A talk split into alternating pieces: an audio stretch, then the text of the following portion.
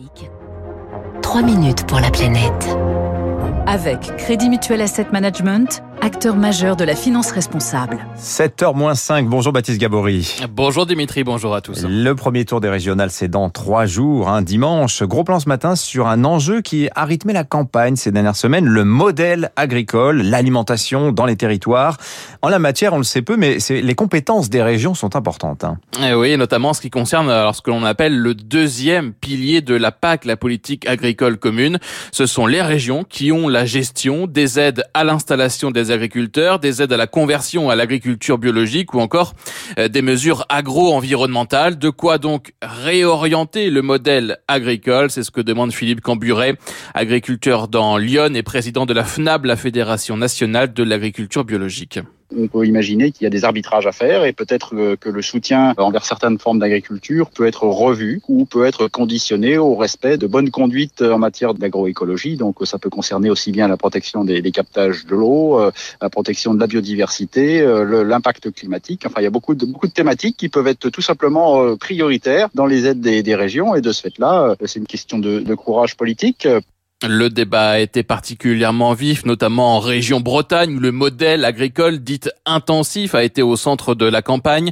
Au niveau national, hein, les listes de gauche dans leur ensemble veulent accélérer sur cette transition avec des aides renforcées, par exemple à la sortie des pesticides ou à des pratiques plus durables. Attention à ne pas aller trop vite, répond euh, Henri Biespéré, vice-président de la FNSEA. Globalement, les, programmes sont ambitieux. Après, il y en a qui veulent trop forcer le trait, c'est-à-dire aller trop loin dans le verdissement, trop de contraintes agro-environnementales qui fait que la production risque euh, d'en pâtir. Il ne faut pas aller trop loin dans les contraintes, sinon c'est soit les agriculteurs qui vont pas gagner d'argent, soit le consommateur qui ne va pas payer le prix de la hauteur qui est demandée euh, dans des exigences de qualité. Autre enjeu, celui de la préservation des terres agricoles face à la bétonisation.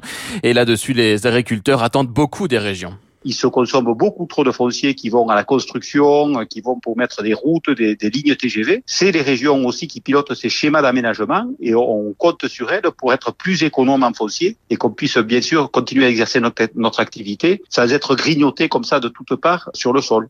Les régions en première ligne également pour le développement des circuits courts. Alors ici, c'est un peu plus euh, consensuel, hein, avec notamment des objectifs de 30, 50, voire même 100% de produits bio et locaux dans les cantines des lycées, euh, que l'on retrouve hein, dans de nombreux programmes à gauche comme à droite. Et c'est un levier important. Gilles Perrol est membre d'Un Plus Bio, le réseau de développement des cantines bio en France. La moyenne du bio en restauration collective d'établissement scolaire est à 4%. Et euh, des lycées 100% bio, je, je n'en connais pas encore. Peut-être qu'il y en a en France, hein, mais euh, je ne les ai pas identifiés. Euh, les choses évoluent favorablement et ça monte progressivement, mais euh, on est très loin, ne serait-ce que des 20% de la loi Egalim.